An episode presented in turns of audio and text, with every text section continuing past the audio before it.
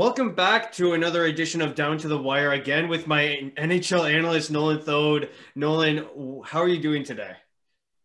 I'm counting 10 episodes, man. It's Yeah. crazy. Come so far. I- I'm, I'm doing great. What about you?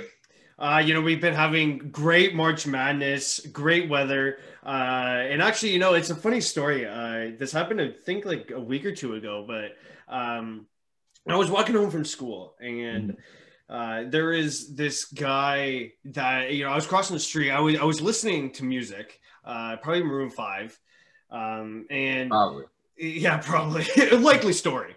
And, you know, he rolls down his window and yells at me like, Hey, I watch your podcast. So who I didn't know who it was. Uh, I have no clue. I'm not going to make any assumptions because it, it was literally just a random guy, probably uh, a teenager, more so like an adult in a way, like a young adult. Mhm. Uh, so you know, very very exciting to see uh, someone recognize me because I think I had my sunglasses on, and you know, I just had uh, my AirPods in as well. So very exciting to see. Uh, if you, if that guy's tuning in, awesome. If not, you know, I'm not going to force him to, but uh, that's that was my weird story for sure. Yeah, shout out to the heckler. Yeah, I- whoever just said, "Hey, I watch your podcast," I was like, Yeah, "All right, no, cool, thank you." Even though you're wearing sunglasses, I don't think that's enough of a disguise. You got a pretty I know, I'm getting disguised by the paparazzi. Yeah, I know. I practice my signature. You're gonna have to hide in your home if we get all these fans coming up to you. Exactly. But yeah, you know, 10 episodes. Uh, it- it's continuing. So this will be fun. Uh, I'm enjoying, you know, reading over headlines throughout the week. And we kind of, you know, get are getting better at it each week. So I like it. Oh yeah, it's great.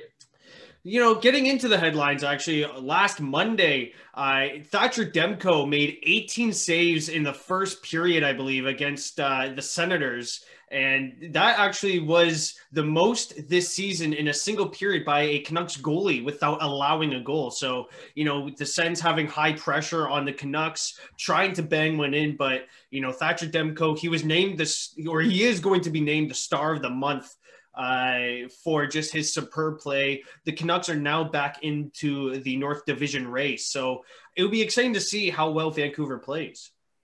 Yeah, exactly. You know, to for the 18 saves, Ottawa kind of plays a style where you know they try to get everything on net. They get a lot of shots in some games, uh, but you know, no discredit to Demko. Like you said, first start of the month, he's been absolutely incredible. You know, uh, single-handedly almost. You know, bringing the Canucks back into this playoff race. They've been missing a couple key guys. You know, Pedersen's missed some time, uh, but you know he's just been solid every single game. Uh, you know, giving them the best chance to win. It seems like uh, this was kind of a mercy rule at this point, but uh, you know the Capitals won big against Buffalo six nothing, and uh, fortunately enough for Sabres, I guess uh, you know the Caps put on their fourth line and their third line on the power play. Uh, so I guess you could say that you know it was some sort of mercy rule to show some respect for your opponent. Yeah, exactly. You know, teams typically, if they're up big and they go on a late power play, they're not to, you know, roll the number one guys. I remember last year, though, I think it was Nashville, Dallas. I'm not too sure. But one of the teams was blowing the other out and they went on the power play and they still rolled out their top power play and the other coach was mad about it. Came out in the headline. So, yeah, it just does kind of seem like the sportsman thing to do to just kind of let your depth guys play the power play. And it, and you know, unfortunate for the Sabres fans, uh, the Sabres have now been shut out as many times as they've as they've won this year. So they have six wins on the year, and you know they've have been shut out six times. So the worst keeps getting worse. Uh, hopefully, there are some bright years ahead. I don't know what to say. I, I'm just speechless. I, Yeah. I I can't. There's not much for me to say. Yeah, I know. I think we've said it all at this point. You know, they fired the coach, so maybe maybe a little bit of a change in the culture. I think you know a lot of people aren't really realizing how much they're missing Linus Ullmark. He was solid when they're in net. Uh, you know, they only have six wins, but only one of those is not Allmark. So you know, just super tough for the Sabres to do anything. And you know, this whole season has just been really frustrating for all of them. And that was also the first career shutout for Vitek Vanecek, the young Caps goalie, who seems to be a solid goalie. Uh, he currently has 100 fantasy points in our uh, league right now. So uh, it seems like they'll be building around him for the future. And I know for me, uh, going into this season, that was one of the question marks uh, I had about the Washington Capitals was how good is their goaltending? Because previously, Samsonov, uh, you know, didn't really prove to me that he would be, I guess, a 1B option, or you could argue that he's now the backup. Um, but you know, it seems like Vitek Vanecek is the goalie for the Capitals to build around. Mm-hmm, exactly. I think the only question with uh, Samsonov was, you know, kind of just the experience, how much you trust him playing a lot of games. And, you know, this season, people, you know, some people thought he could handle it, some people thought he couldn't. He ended up, you know, having a hard time with COVID and having a hard time, but he's kind of gotten back on his feet. And, you know, Capitals fans have to be excited about this young tandem for the future the Florida Panthers came back from a 3 1 deficit and won 6 3. At this point, they were on a four game winning streak, and they're actually probably one of the hottest teams in the league because if we look at their last 10, they are 7 3 and 0, and they're right up there, only four points back of the Tampa Bay Lightning. So, you know, they aren't totally out of it, but Carolina is on their tails. Uh, you know, Florida right now has 44 points and Carolina has 43. So, you know, there is that battle for second place there. And it seems as though that Tampa is going to run run away with first in the Central Division. Yeah, I think, you know, all those three teams are kind of locked for the playoffs in my eyes, especially at this time in the season. Uh, but, you know, just how the rest of the division and even within those top three will shape will be an interesting storyline. Florida's just been, you know, incredible this year. And, you know, they're just getting goals from everywhere. Obviously, their top guys are contributing, but, you know, the depth pieces are stepping up as well. And I never really thought that Chris Driedger would, I guess, be better than Sergei Bobrovsky because Bobrovsky – uh, you know, he had that down abysmal year last season, and I guess no one really thought he could recover from it. Yeah, you know, it was a tough season. Everyone was, you know, laughing at the contract. Uh, but you know, with Driedger and Bobrovsky, they kind of, you know, they're allowed to run with the hot hand since neither of them, you know, is, you know, heads and shoulders above the other. So it's interesting, and it seems to be working for them so far. Geno Malkin accomplished 1,100 career points as Pittsburgh beat Boston four to one. They, uh, you know, Geno Malkin had one goal and one assist, and actually that at the time was Pittsburgh's six-game win streak. And if we look currently, you know, they got a point last in their last game, uh, but you know they're seven two and one. They're again another solid team that I think will be a playoff lock um, especially with teams underneath them. You know, you got Boston, Philly, but Philly's slumping. The Rangers mm-hmm. are playing their best hockey. So I, I think Pittsburgh is going to be a team to watch for in the playoffs. Exactly. You know, now that we're in the second half of the season, you know, only four teams per division make the playoffs. So it's going to be super interesting. And I think the East is probably, you know, number one in my eyes, just because, you know, you talk about Pittsburgh, Boston, Philadelphia, the Rangers, you know, only you know two or three of those guys are going to get into the playoffs. You know, if you're assuming Washington's going to keep it up, and the Islanders have been great so far as well. So just you know, see how that you know continues, and congrats on Geno for uh, 1100 we learned on Tuesday that the draft will go on. There is no moving back, and there's questions as to if you know, with the lack of scouting, if the draft would be pushed back. But I think because of the rules that are in place, like you know, that would change, I guess, eligibility. Um, you know, then there would be uh, contract signing uh, questions, I believe. So, you know, there I think there was too much variables in play for the NHL to think about. So I think that's one of the main reasons why the draft will go on.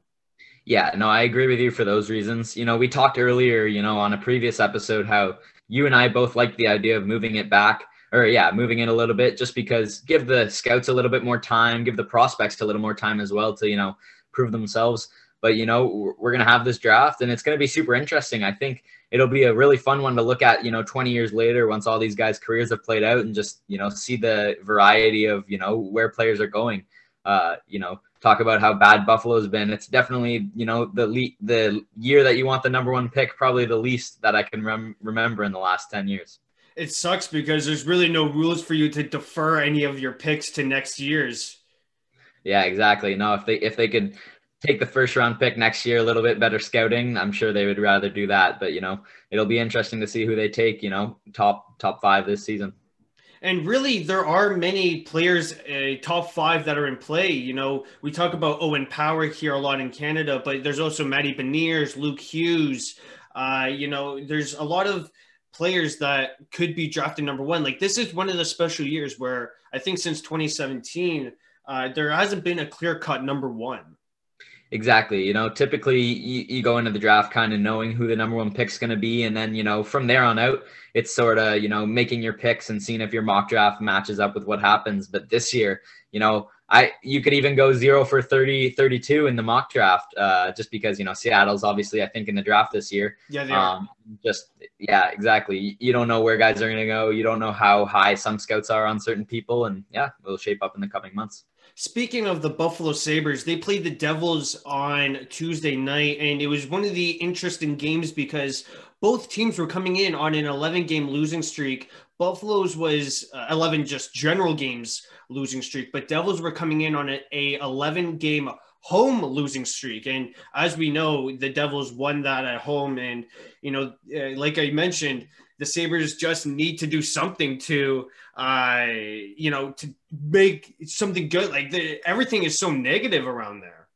Exactly. Everything's so negative and it's just really there's no bright spot at the end of the tunnel really. You know, the the team that they're putting out there right now is it doesn't look like one that's going to, you know, win you a game, so it's tough and we'll see how long this losing streak continues. And I think New Jersey, like I love their core right now with uh, you know, Hughes, Hischier. Hischier's injured. Like, you know, the Devils are doing yeah. this without uh Hischier. And, you know, I think uh, the Devils are going to be a wagon in, you know, a couple season, seasons uh, with the core of Hughes, Hischier, and then you got Sharangovich, who's been hype. Uh, you also got, I think, like Jesper Bratt. I love Miles Wood. Uh, and then on the back end, Subban, who can't, who doesn't love Subban, uh, yeah, exactly. especially from a Habs fan. Um, no, for sure. Former but, uh, Yeah, exactly. But then you got, um, you know, some players like Ty Smith who made their season season uh, appearance this season. So that's definitely an exciting core for Devils fans to be excited about.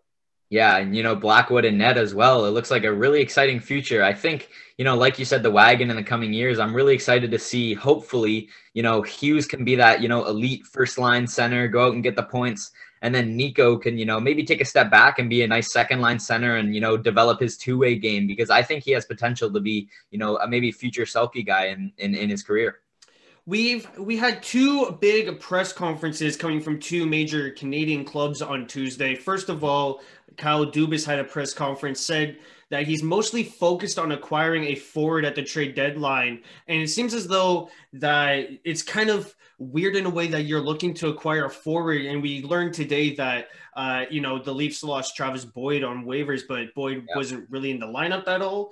Um, but, you know, it's weird that you're acquiring a forward rather than a defenseman because, uh, like we know, the Leafs defense kind of falls apart in the playoffs. Um, so I guess it could be potentially for bottom six scoring because I don't think you know Spets has been really good this year. Mm-hmm. Uh, Kerfoot's been decent, but uh, you know we could talk about Ilya Mikheyev, who's kind of popping in and out.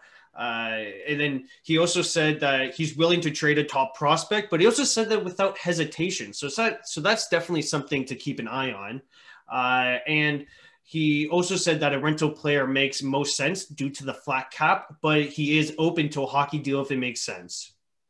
Yeah, I think uh, for me, I wouldn't mind seeing Taylor Hall come to the Leafs. Uh, just you know, he's been miserable in Buffalo. If he can, you know, clear that 14 day thing and go play for the number one team in the North Division, I think that's something he's like eh, he would like. You know, his whole career he's been chasing, you know, a playoff team. He's only made them once, and that was when he was the Hart winner for uh, New Jersey.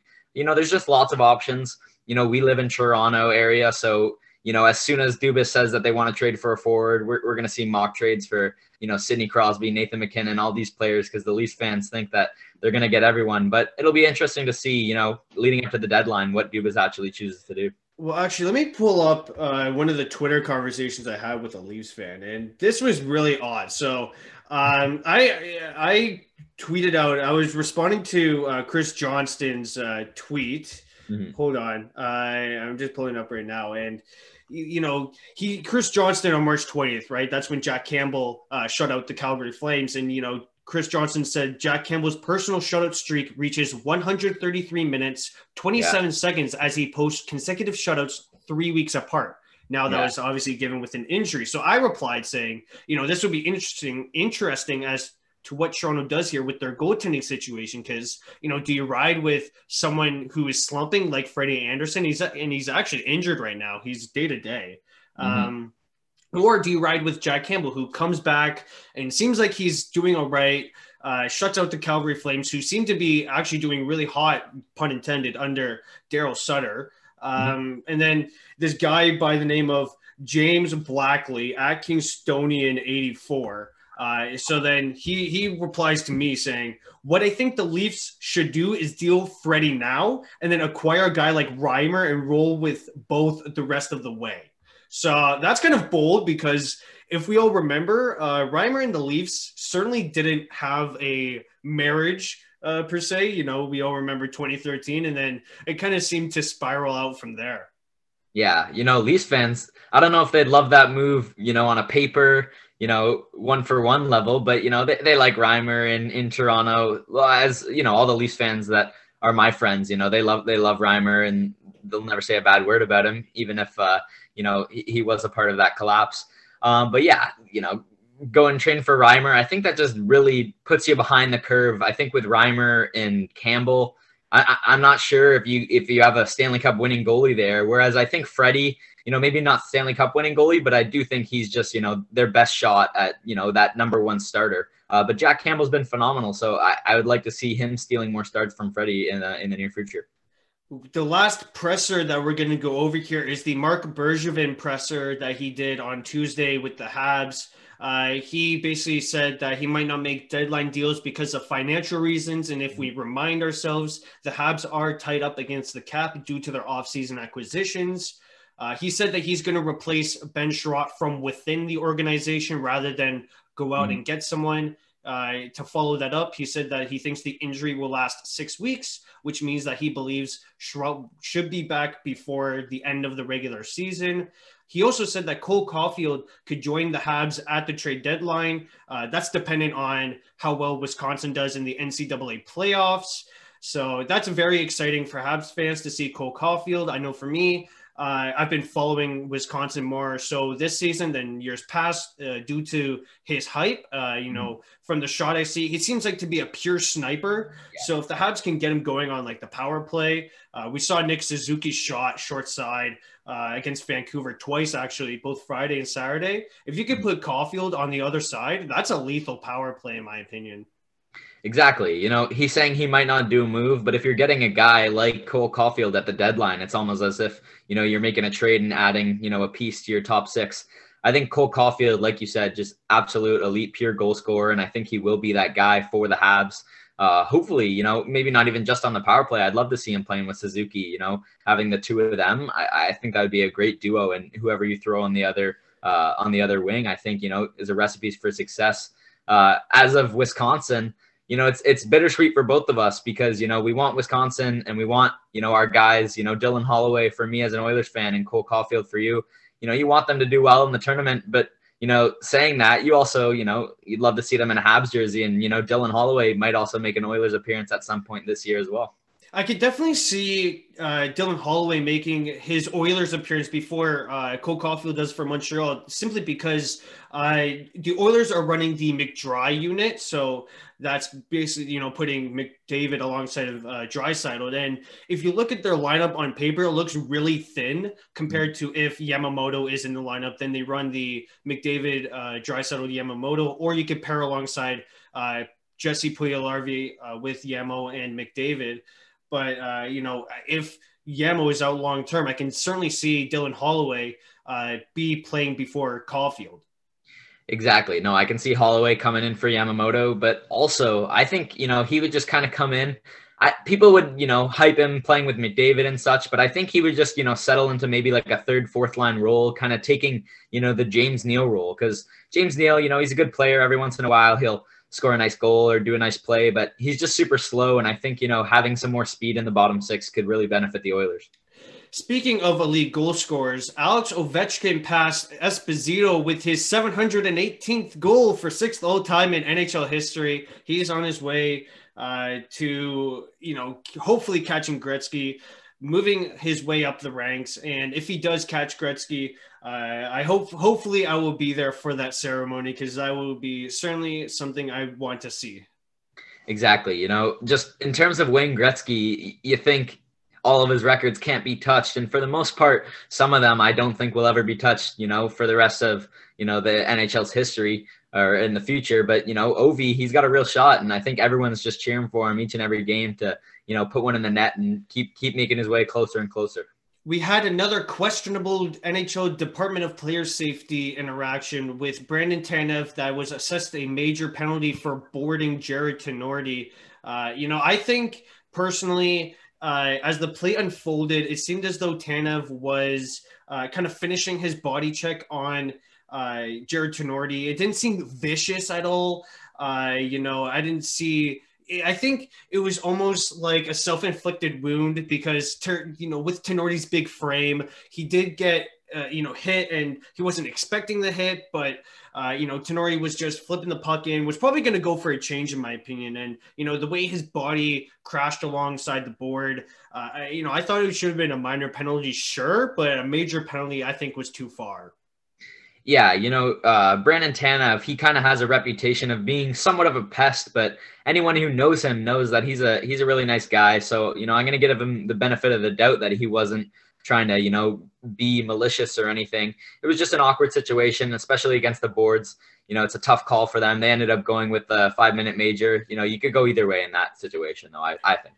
And actually, Pittsburgh killed off that five minute major, which surprised that surprised me for sure. Uh, and that was Dan Vladar's first career NHL win. Uh, he won the game 2 1. Very fun game to watch there. Exactly. You know, my team, they'll appreciate the fantasy that Vladar provided for that one start. You know, it was his first career start, uh, even against Pittsburgh. So it was a little bit of a risk for me to pick him up that one night, but he ended up being, you know, just outstanding. Only one goal against in his first career game we got some trade news as Mattias Ekholm. Uh, the suitors that I read were mainly Boston and Winnipeg. And like we have to mention again, like, you know, does Winnipeg do that? Because they've already had to uh, suffer a quarantine, like a quarantine with uh, PLD. Mm-hmm. I wonder if they would do that again. You know, that would be very uh, ballsy for Kevin off to do that. You know, I, I wouldn't think that he does another quarantine trade. Uh, if you know American teams trade, they don't really have to worry about quarantine. At least in my like, I don't know, but yeah. I'm gonna go with the assumption that they don't have to worry about quarantine. Um, but you know, if the Jets do get Ekholm, like that's a huge boost to their already, you know, I guess you could say bleak defensive core. Like Dylan DeMelo could probably be played on the, you know, bottom pair in my opinion, uh, instead of top four. And then I would probably put Ekholm in DeMelo spot. Yeah, exactly. I think the exciting part about Ekholm is he's got two years left on his deal, not just one. So, you know, he's a really solid top four defenseman. You know, he, he does a little bit of everything just really well. Um, and for, you know, both the Bruins and the Jets, you know, it'd be a huge acquisition. I think uh, Ekholm probably gets traded before the deadline. Just you know, Nashville season's not really going anywhere, and they can get a ton of value for a guy like that at this time. Filip Hronek actually scored his first uh, goal of the season. Uh, you know, obviously it came a little while in, but mm-hmm. it was a empty netter. So hopefully that provides some confidence for the kid. And he actually was going on a tear there. He leads the Detroit Red Wings with 18 points uh, so you know, one goal, 17 assists, and I find that one of the more weird stats that you know your first goal of the season was an empty netter. Yeah, you know, anything to get on the board. You think uh, the monkey off the back. You know, just happy for him to finally get that first one. But you know, you mentioned 17 assists. That's nothing to you know shy away from, especially on the Red Wings. And if you're a defenseman, you know, Hronek's having a really quietly good season, you know, just because he plays in Detroit. Uh, and, you know, maybe this first goal can be the start of maybe a little bit of a goal scoring tear as well. Another good news uh, for Detroit is that they snapped Carolina's win streak with at eight with a four-two win. So you know anything to boost the Red Wings there because you know certainly they haven't been having the greatest season of all. Yeah, you know, just a win here or there just kind of keeps the players' morale up. You know, obviously the season's not going where uh, you know too many places for the Red Wings, so it's nice. And against a quality team, you know, it, re- it really shows some character four of the last six Dallas Stars games. Now, this was uh, obviously uh, written on Tuesday, but at the time, four of the last six Dallas Stars games have gone to overtime. So I find that crazy that that's almost like a Montreal kind of scenario there, right? Where, uh, you know, you're getting, you know, the loser point, but you need to secure the two points. Exactly. Well, yeah, with Dallas especially, you know, they play somewhat of a defensive style, so it's not a surprise that a lot of games, you know, end up in a tie after uh, regulation. I, I, I remember seeing last week uh, Jake Oettinger his his record I, at the time I saw it. I think it was four one and six. Oh so like six overtime losses just look crazy on the record. Uh, you know, he's been solid this season, but yeah, they've been going to OT uh, quite a bit and apparently not getting a ton of wins.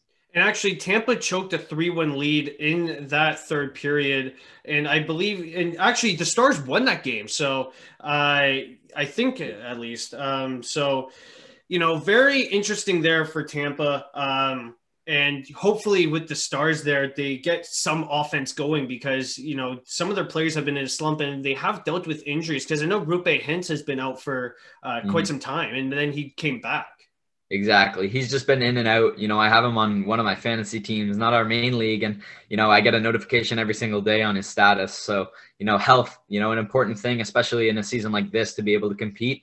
And they're missing some key players. The Colorado Avalanche doubled up doubled up on the Anaheim Ducks, winning eight to four, and it was quite a night for the Saad, Kadri, and Burakovsky line as they had seven points. So it's very hard to win when uh, you know you can't defend against one line yeah, you know, obviously it's the Anaheim Ducks, but uh, you know, Colorado's just that team, I think, more than anyone else in the league that can go out there and, you know, throw some outrageous number on the board with the guys that they have. Uh, you know, the notifications, if you follow the Colorado Avalanche on any app, you know, will just keep flying in. I remember, and I know they were for me. Uh, you know, the fantasy team appreciates Burakovsky as well. You know, we had a good week last week and, you know, mentioning all these headlines, you know, I'm, I'm going to bring it up on Wednesday, that's when the Buffalo Sabres fired head coach Ralph Krueger. The Krueger era is finally over, I guess you could say. Uh, he, a hmm. couple of games too late, uh, to say the least. But, you know, Don Granato uh, was named the interim head coach. And I expect Kevyn Adams, who is actually a first year GM,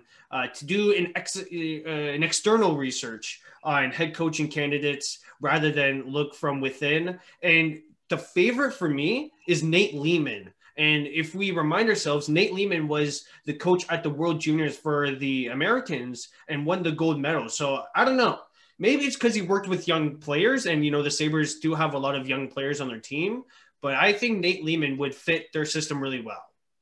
Yeah, you know Buffalo. You know if you if you don't know much Sabres history, pretty much you know Lindy Ruff, the best coach of all time for the Sabres, and he was just so solid. You know they he eventually you know. Uh, I think he walked to go to the Rangers or Dallas.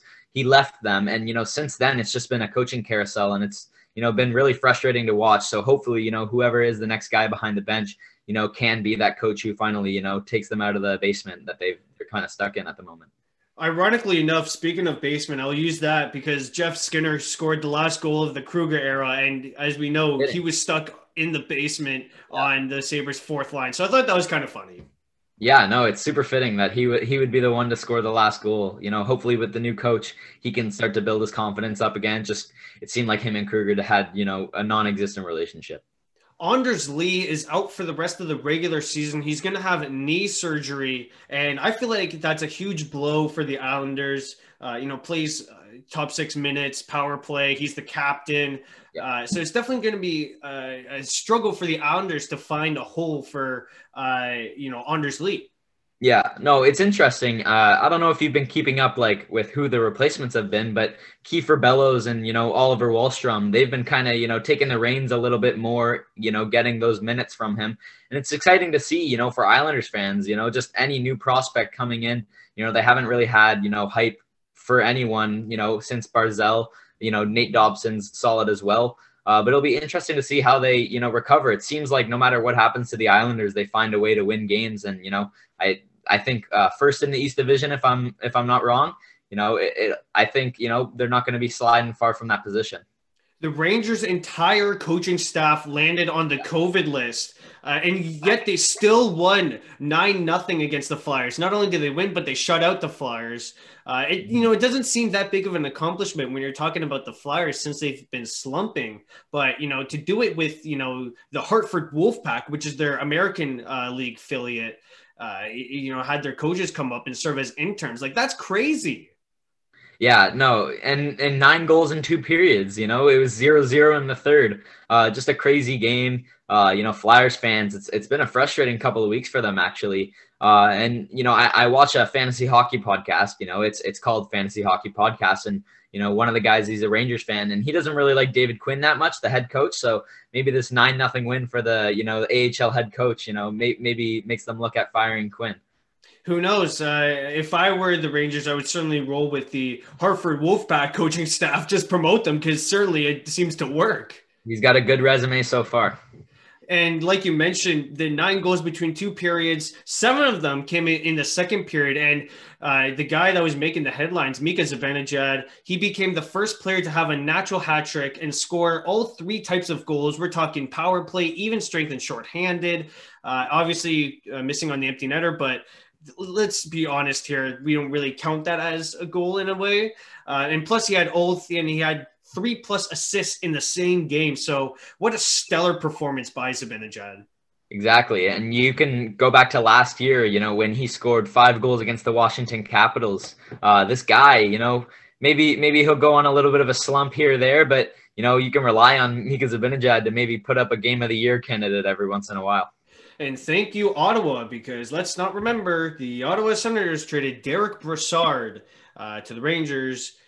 Or sorry, the yeah, sorry, yeah, the Senators acquired Brassard for Zibanejad. My bad, but you know, mm-hmm. just uh, another mistake by Ottawa because certainly their core could have been Zibanejad, Hoffman, Karlsson, but oh, and Stone, and Stone. Let's not mention, let's not forget that, but it's exactly. not. So, you know, uh, definitely not the best had they not have made that deal, you know, Zibanejad and Stone, that would be a lethal duo, in my opinion. You know, they're both players that are elite offensively and defensively. You know, what could have been for the Senators for sure. And that uh, Kreider, Zibanejad, and Buchnevich line had 11 points between the three of them. Uh, definitely, uh, you know, a, a superb night, one that you know none of us will really forget. Yeah, exactly. You know, nine nothing's crazy. You know, we I kind of hyped up eight four for the Avalanche, but you know, getting a shutout regardless and being able to put up nine goals is just insane, especially against a rival like the Flyers are for the Rangers.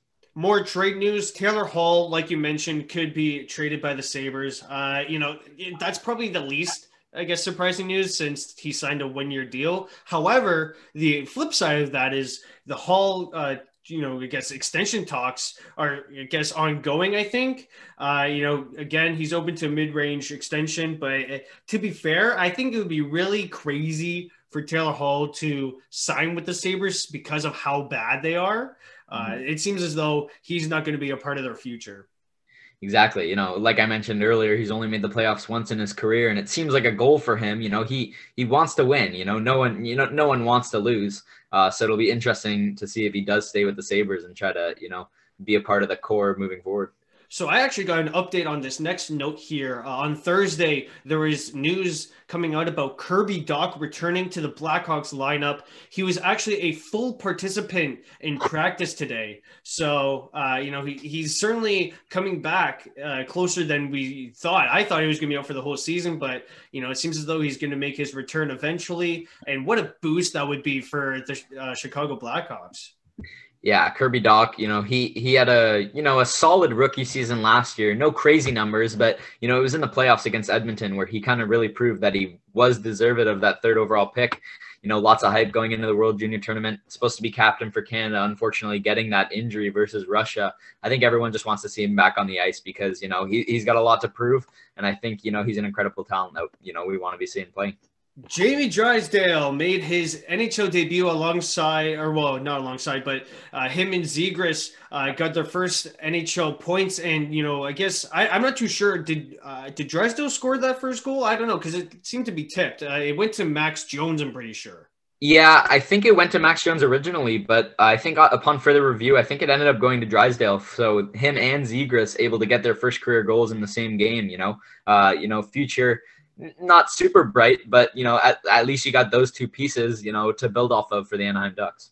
And finally, Gibson, uh, you know, Gibson's injured right now, but finally he sees the future upon him. You know, it seemed mm-hmm. bleak for uh, the Ducks there while he was playing. Uh, you know, I think he's in his fifth season. Am I? I could be wrong there, but uh, you know, Gibson getting help offensively uh, with Zegras and Drysdale, and man, they're going to be such a fun team to watch.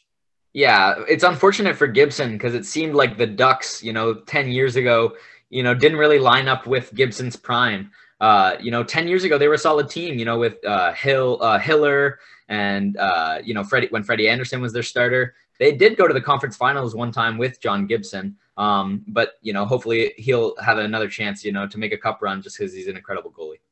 And since the Blackhawks have made such a surprising push for the playoffs, they are not looking for rentals at the deadlines. They will just, I guess, continue with their so called rebuild, even though they kind of faked everyone out of that. Uh, so, you know, we're just going to see the same Blackhawks that we've been seeing all year long. Yeah, I think they're in a state of mind where it's like, you know, if we win, we win. If we lose, we lose. I don't think they're too too focused on the rebuild, nor do I think they're too too focused on, you know, competing for the Stanley Cup. Just kind of in the middle, and we'll see in the coming years, you know, how their core starts to shape up after the uh, Kane and Toews era. And the Flyers' goaltending problem still remains because they got goal support. Um, you know, they won 3 2 against the Islanders, and the Islanders' uh, win streak actually got snapped there, I think, at nine games. Uh, but, you know, it's, that goaltending problem for the Philadelphia Flyers still remains. Uh, you know, Carter Hart, he's 22 years old. So you can see that maybe there was too much pressure that was put on him yeah, you know, he came in and people expected him to be good, but not as good as he really was. You know, in his first two seasons, he was incredible. And, you know, especially last year, you know, in the playoffs when he was going head to head against Carey Price, you know, everyone kind of knew at that point that, you know, Carter Hart was an elite goalie. And this year he hasn't really been putting up elite numbers. So, you know, an off year is bound to happen. And maybe it's good that it's happening early in early in his career we spoke about the Panthers goaltending. Well, you know, the Predators actually snapped the Panthers win streak at four games. Uh, and you know Bobrovsky is heating up. Him and Driedger are you know two uh, great goalies and two stories to uh, follow along this season because Driedger's making like three quarters of the salary that Bobrovsky's making. So you know it'd be interesting to see uh, what Florida does in the expansion draft. Yeah, you know one of them's gonna go. I I honestly think the strategy for them is probably to protect Driedger just because I don't think Seattle's going to, you know, take that contract on. Um, but I think, you know, the most interesting part of the tandem for me is they can get away with, you know, going 1A, 1B through the regular season, but, you know, who's going to be the starter come playoffs? Vasilevskiy won his 11th straight game. This is just throughout the week. I had to update this, but you know what an MVP season he is having. I think he's definitely uh, in the Hart uh, Trophy conversation. No, absolutely. I think he's been Tampa's MVP, and you know, if they have a chance to, you know, win the President's Trophy like they have, you know, in the past couple years, I think Vasilevskiy's got to be on the, you know, near the top of some people's lists. It's tough, you know. We've we've only seen it to a goalie once time, one time in our lifetimes, you know, Carey Price in 2015, but Vasilevskiy sure is putting on, you know, just incredible numbers and winning games for Tampa. And since we are speaking about the Hart here, you know, that's obviously the player that's most valuable to his team. So let's take a look at Curtis McElhinney's numbers. And certainly he hasn't been a very good backup this season. 316 goals against average and an 880 save percentage. And he's 3 3 and 1 on the year for his record. So, you know, I guess you could say that Vasilevskiy should be receiving a good portion of MVP votes. Yeah, exactly. I, I'd like to see that. And I think, you know, between him and Fleury, I think, you know, if, if Lehner comes back and, you know, Fleury starts losing starts, I think Vasilevskiy could potentially run away with the Vezina the way he's been playing. An interesting news bit here uh, from Twitter is Andrei Svechnikov stayed on the ice after the 3 2 overtime loss uh, Carolina suffered against the Blue Jackets. And I think he stayed, and it was actually an hour after uh, the Carolina game had finished. And, you know, he's kind of on a goal scoring drought, uh, only, you know, a couple goals in his last couple, ga- 21 games. And, you know, I guess that's just his mentality is to stay on the ice after the game, get his fr- get his frustration out, uh, and hopefully he'll start putting pucks in the back of the net more. Yeah, it's like a Stefon Diggs moment watching the Chiefs celebrate. Um, you know, Svechnikov had, uh, I think, 37 points, uh, 20 goals, 17 assists, something like that in his rookie year. And then last year, he just kind of came and completely exploded. This year, maybe a little bit more down to earth. I still think he's an elite player, uh, but, you know, only two goals in his last 21, like you have here. You know, for, for a guy like him, I think he's got 40, 50 goal potential. So it's, it's, it's interesting to see how he's been struggling. Colorado and Minnesota. So that was actually quite an interesting game because Colorado finished the game with 55 shots. And I think it was, you know, they had like a 20 shot first period. So that was wild. Another pun intended, by the way. Uh, another thing that was really interesting is that the Landeskog, MacKinnon, and Rantanen line finished with 10 points combined. So, you know, that's the first line. Then you got the Burakovsky, Saad, and Kadri line as the second line, and two lethal units to throw out there. Exactly. You know, Colorado only a couple years ago, they were the laughing stock of the NHL, but, you know, just such a quick turnaround. And they have, you know, just one of the best lineups, you know, front to bottom, you know, every single line, not only these two, just the third and fourth line, and then every single D pair. You know, they've got solid goalies. I think, you know, Colorado is definitely, you know, one of the top teams for the Cup this year for sure. Mackenzie Blackwood, uh, you know, got injured in warmup, so that summoned Scott Wedgewood, who got the late start, and he actually did pretty good. Uh, you know, he made 40 saves, had a great game for New Jersey, and hopefully Wedgewood can keep up that play uh, to, you know, at least get New Jersey some wins. Yeah, you know, they, they don't want to get into Buffalo territory in that East Division. Uh, you know, any goalie, Wedgewood, you know, Dell has played a couple games for New Jersey, I think, and you know, obviously Mackenzie Blackwood's the guy that they want in that net. But you know, if anyone's going to get in there and make 40 saves, I think he'll do it. On Friday, we learned that the Bruins uh, games on March 20th and actually 23rd have been postponed because they have five players in the COVID protocol. And it's weird because their game on March 18th or 19th, uh, the first game against Buffalo, uh, you know, it, it, it got played and you know i guess there was some testing contact tracing that the nhl did and concluded that you know the game should go on but you know, this is the second time that this has happened to the Sabres. We go back to the whole Devils issue. And, uh, you know, that just look, puts a black eye on the league that they continued with the game.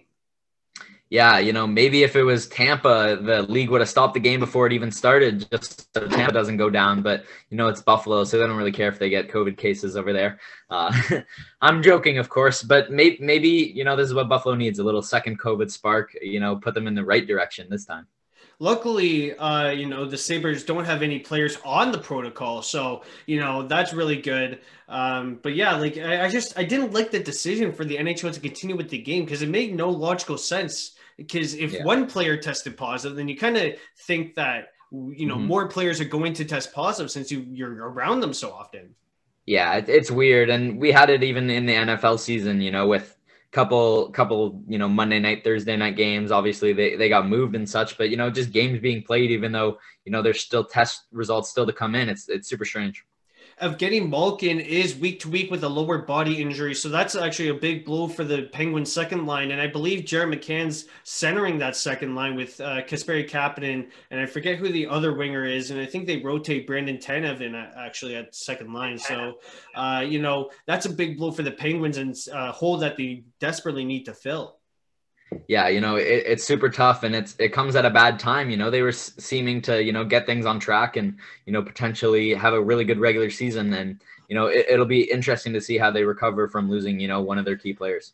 Another loss uh, is Joey Daccord, who is out for the rest of the season with his uh, leg injury. It's a lower body injury, but it really sucks because, uh, you know, as a part time Ottawa Senators fan here, I I loved watching the Sens simply because uh, you know Daccord was starting, and you know he, has been a highlight for me uh, this whole season. So you know, hopefully he gets a speedy recovery. I want to see him back on the ice soon.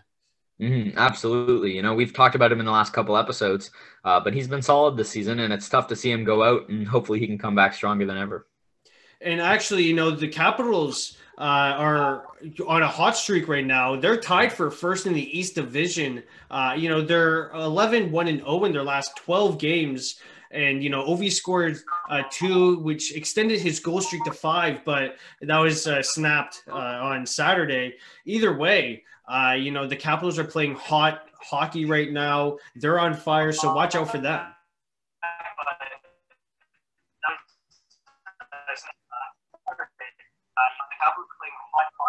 Season, I feel like they figure it out. Uh, uh, and now with Peter Laviolette, you know, they're, they're doing super solid. And uh, I, I think they're going to continue this. I think, you know, at the start of the season, a little bit of shakeups. Uh, but now that Ovi's getting on the board too, you know, he struggled with goal scoring a little bit at the start of the season, but, you know, to go on a five game streak is going to help his confidence and, uh, you know, keep the Capitals rolling the Toronto Maple Leafs, uh, you know, they lost actually six of their last eight because they won on Saturday, uh, you know, shutting out the Flames. And it's been a tough stretch for them. You know, uh, it it does raise some concern, and it seems like you know Leaf fans were so confident that they had the division locked up. Now they're tied with the Oilers. Uh, so you know the first place in the North Division is now back up for grabs.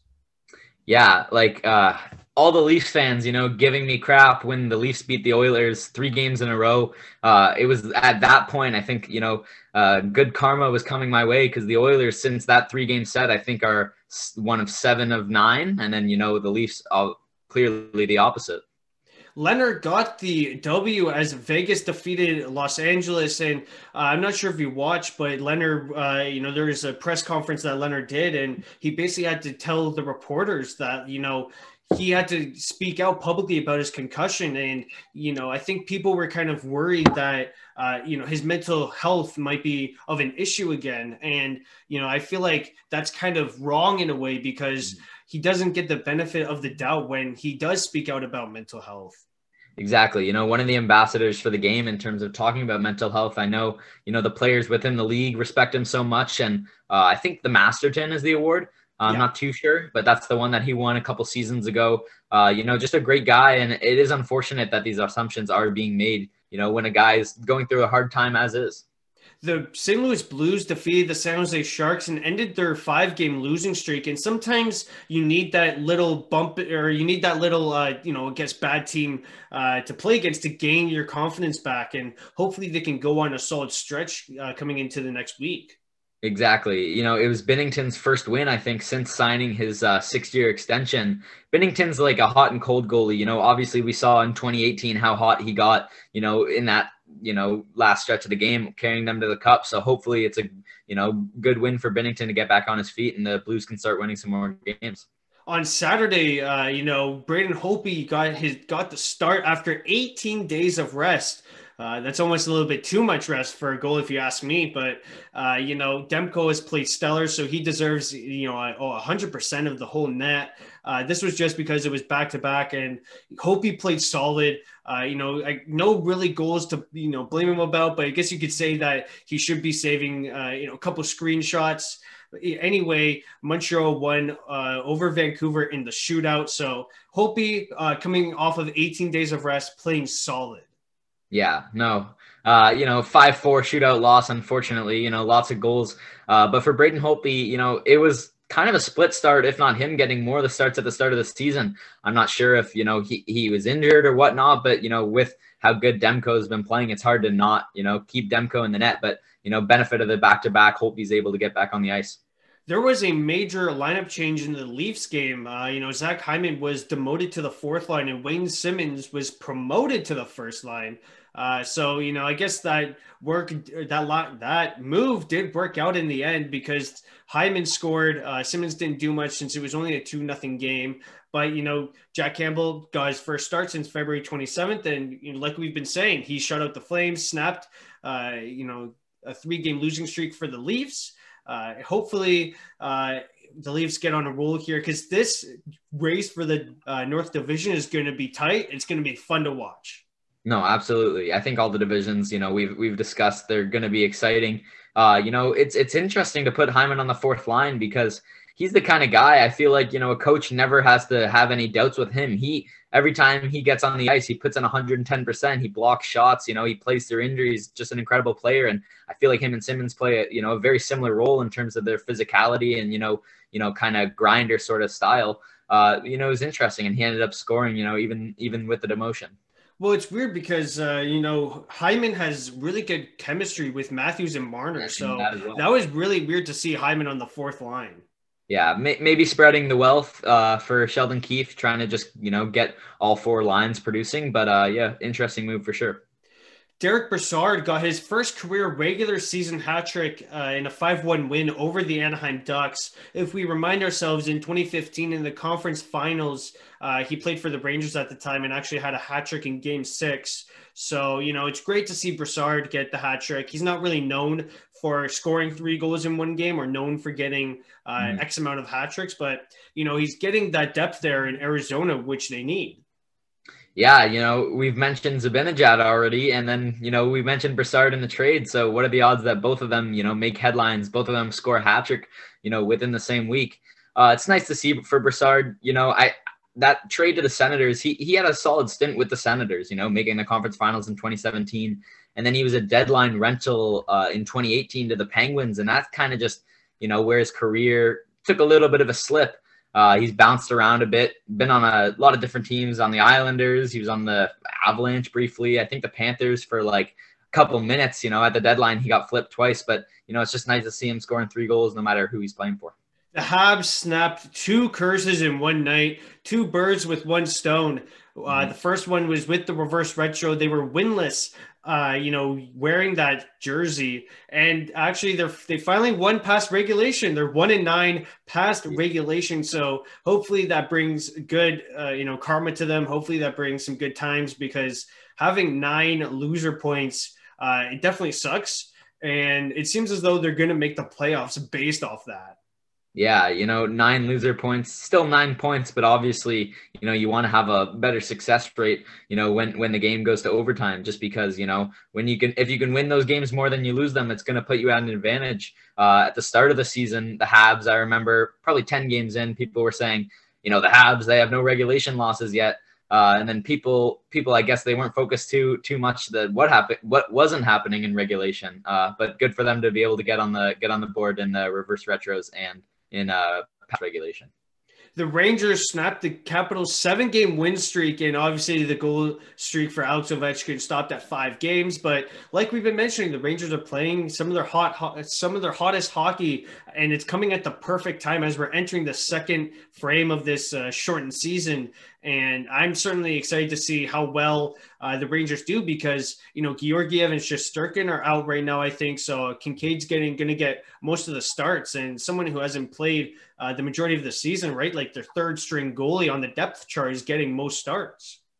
Yeah, you know, it, it's good for the Rangers. And like you said, they're getting hot at the right time. You know, it seemed like they had a lost season, especially when Panarin, you know, had to step away from the team. But, you know, they were able to rally. And like we mentioned in a previous episode, they had a winning record without Panarin. And now you throw them back in the lineup, and that just, you know, really helps your team. And it's going to be interesting for the Rangers to see if they can, you know, kind of replicate what they did in the second half of the season last year the Avalanche shut out the Wild and actually win their sixth straight. So, you know, another hot team there. And it's almost like no one's stopping the Avalanche because Grubauer, uh, again, another goalie who's playing such solid hockey. Uh, you know, I think he has like 119 fantasy points in our league. So, uh, you know, he's one of the best uh, goalies in the league this year.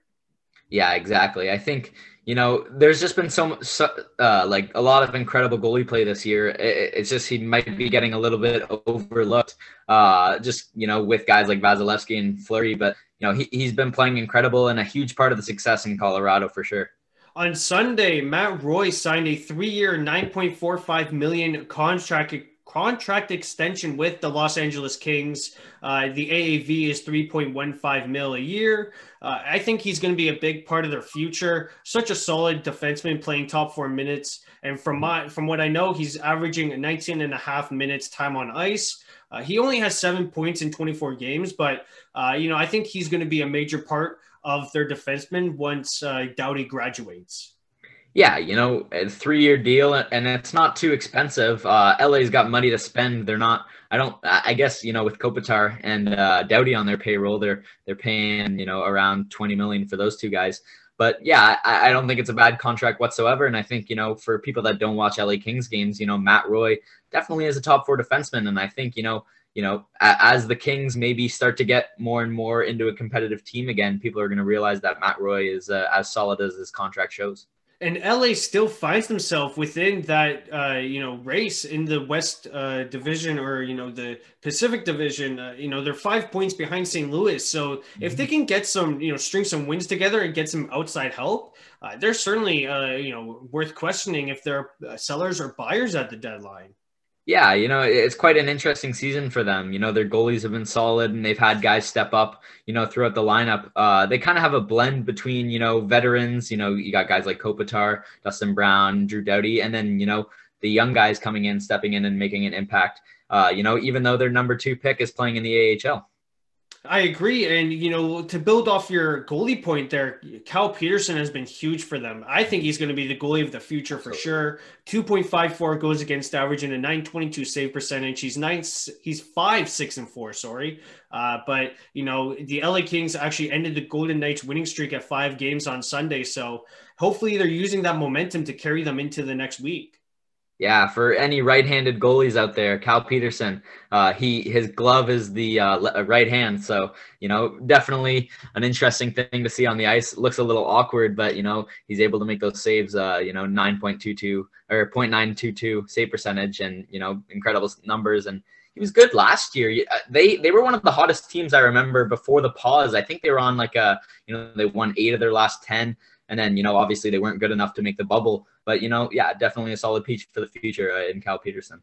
I know that the Oilers submitted a plan for fans, but another Canadian team uh, submitted a plan for fans, and that's the Montreal Canadiens. And their mm-hmm. plan was to have around two to 4,000 fans in the stands. Hopefully, all goes well uh, with COVID in Quebec and Montreal and that surrounding area for, uh, you know, fans to get into the stands because I know Canadian fans and Canadian teams are dying to see people in the stands because American teams, you know, are, are basically selling out buildings. Yeah, no, for sure. Um, yeah, it's nice to see that a Canadian team's finally getting on the board. You know, we've been talking about, you know, Pennsylvania, New York, uh, Massachusetts teams, just, uh, you know, getting these fans back. But it's nice to see, you know, someone in the North Division because there's been some fun hockey and, you know, no one to share the game with the players. Connor McDavid, more like Connor McJesus, he's hitting 60 points in 34 games. He is hitting another level, or I guess this could be the same level. I don't know how you want to put it, but uh, you know, I think he's going to finish the year with 90 points. I'm going to go under 100.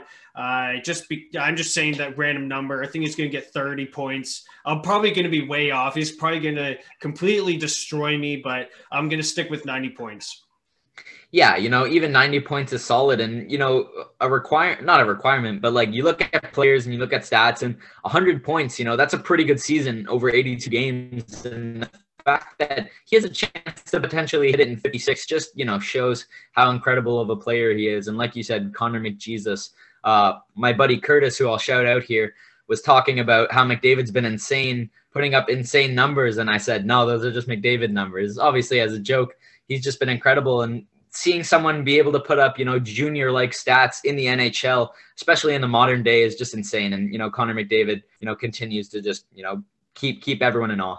And a series for both of us to watch uh, this week is the Montreal Canadiens and Edmonton Oilers series. Uh, you know, Montreal can improve their uh, race to try and get to the third position or even the second. And, you know, if Oilers win two of three because they play a three game set, uh, if the Oilers win two of three, they could probably submit themselves as the number one team in the uh, North Division. Yeah, it'll be big for them. You know, the last time that these teams played, uh, you know, they were much different Habs teams. I remember at the start of the season, the Habs pretty easily handled, uh, you know, the Oilers two losses that were just, you know, no fun to watch. So it'll be an interesting se- uh, series to watch. You know, now that the Oilers are, you know, second in the division and the Habs are, you know, fighting to stay alive. And thank God the games are in Eastern time. Uh, 7 p.m. EST. Uh, that's 5 p.m. Mountain for Edmonton Oilers fans. But uh, thank God they're in Eastern time. Uh, I like the Eastern time games. They're a lot earlier than me trying to stay up uh, past 11 p.m. watching Vancouver and Montreal. That was a grind. Uh, but yeah, thank God Eastern time.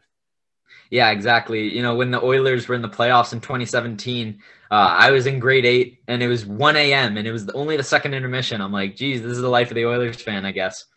Columbus and Chicago, speaking of playoff races, are battling out for the fourth in the Central Division. Uh, you know, it seems as though there's a battle for the top three, like we mentioned with Tampa, Florida, mm-hmm. and Carolina. And then those two teams are kind of clustered to battle it out for fourth. So it should be a fun race to watch there in the Central. Exactly. And I think, you know, if Dallas can start to figure things out, you know, they obviously made it to the Stanley Cup finals last year. They could potentially fight for that fourth spot as well. But it seems as if it's up for grabs at the moment. And before we get to Pegs' prediction, we have to go over the weekly Pegcast power rankings uh, for from Zach Hogan. So let's get to it. Uh, at number one, he has the Edmonton Oilers. At number two, he has the Toronto Maple Leafs. At number three, he has the Winnipeg Jets. At number four, he has the Calgary Flames. At number five, he has the Vancouver Canucks. At number six, he has the Montreal Canadiens. At number seven, he has the Ottawa Senators. And personally, it doesn't make sense logically speaking, why the Canucks are ahead of the Canadiens because the Canadiens dominated the Canucks. Like uh, we're talking, the Habs went six zero oh and three uh, against the Vancouver Canucks this season. Uh, so Montreal, actually Vancouver, finished up their series. So Montreal will never see Vancouver again this season. Uh, so obviously Montreal should be ahead of the Canucks. Uh, the Flames, uh, you know, I think you know, they've been pretty good under Daryl Sutter. you know, they they played good against uh, Toronto, but they just couldn't solve Jack Campbell. I'm going to still put the Jets uh, over the Maple Leafs. I'm going to put the Maple Leafs at third. The Edmonton Oilers deserve to be first. All right. They deserve to be first. That's fine with me. I'm going to put the Jets at second. Uh, you know, Maple Leafs at third. Uh, and I'm going to put the Habs at fourth. Call me biased, but, uh, you know, despite the overtime losses and, you know, the 09 pass regulation, the Habs have still been getting points to remain ahead of the Flames and Canucks. And then I'm going to go Flames as the fifth, uh, the Canucks as the sixth, and the Senators as the seventh. Yeah, you know, I, I actually probably agree, you know, team for team with Hogan's list. You know, obviously seeing the Oilers in first, you know, brings a smile to my face. So it, we'll see how long that stays. Um, but you know, I, I, think the Leafs right now, you know, they still are a solid team, but you know, the way they've been playing, I don't think they deserve to be number one in the power rankings. Uh, Jets are solid as well. Uh, and then, yeah, other than Ottawa, I think, you know, uh, with Montreal, Vancouver, and Calgary, you really could pay, place them anywhere, and I could see the justification for it. You know, just I think Vancouver, when Demko's in, is probably ahead of you know Montreal at the moment. But you know, when Holtby's in, and obviously he was uh, when they lost uh, on Saturday, uh, we'll see. But I don't have a lot of complaints. Also, you mentioned that the uh, Habs and the Canucks finished their series. So for all you fantasy owners, if you have Tyler Toffoli, there's no more games against the Canucks, so it might be time to sell high. Yeah, exactly. And you know, Toffoli is set to miss uh, the whole Edmonton Oilers oh, yeah, three game set. So that's huge. Like that's a big blow for Montreal because he's the leading scorer, if I'm not uh, yeah. not mistaken. Goal, goal scorer. Yeah. Like 100%. But yeah, no, absolutely. That's a big blow for the Habs, and hopefully the Oilers will be able to take advantage. Uh, so times for Pegs' prediction. Uh, I went five and two last week. I'm not too sure about you, but uh, going over my predictions, I have the Devils over the Flyers, the Blackhawks over the Panthers, the Red Wings over the Predators, the Lightning over the Stars, and the Avalanche over the Coyotes. You've been you like the Devils, you know. You like the young core. Uh, you pick them, pick them in a good amount of them. I, I respect it. You know, stay with them. Uh, I'll I'll go with the Flyers. You know, just you know that's that's my way to maybe get ahead of you. You know, so that you know we don't have the same one because I think you know pretty much there's no there's not a lot of disagreeing the rest of you. Cause I think you know uh, Blackhawks over Panthers maybe that's a little bit of a questionable one. I'll go with the Panthers with that. Uh, Red Wings that's questionable too. Uh, but you know what? I'll, I'll, jump on the wagon with you for that. You know, Predators. It's it's fun to beat up on them. Uh, I'll go with Lightning over the Stars and Avalanche over the Coyotes as well. Well, I should mention that you know I picked the Devils over the Flyers simply because the Flyers are slumping hard. So, uh, you know, given yeah, no, that sure. they're slumping, like I'm just going to take the Devils. Devils. Like I thought that was an easy one. Yeah, but with Mackenzie Blackwood and such, I don't know. I think the Flyers are gonna, you know, really bring their game and you know hopefully be able to rebound. Well, I'd like to thank Nolan Thode for joining me on another edition of Down to the Wire. Nice for having me, Pags.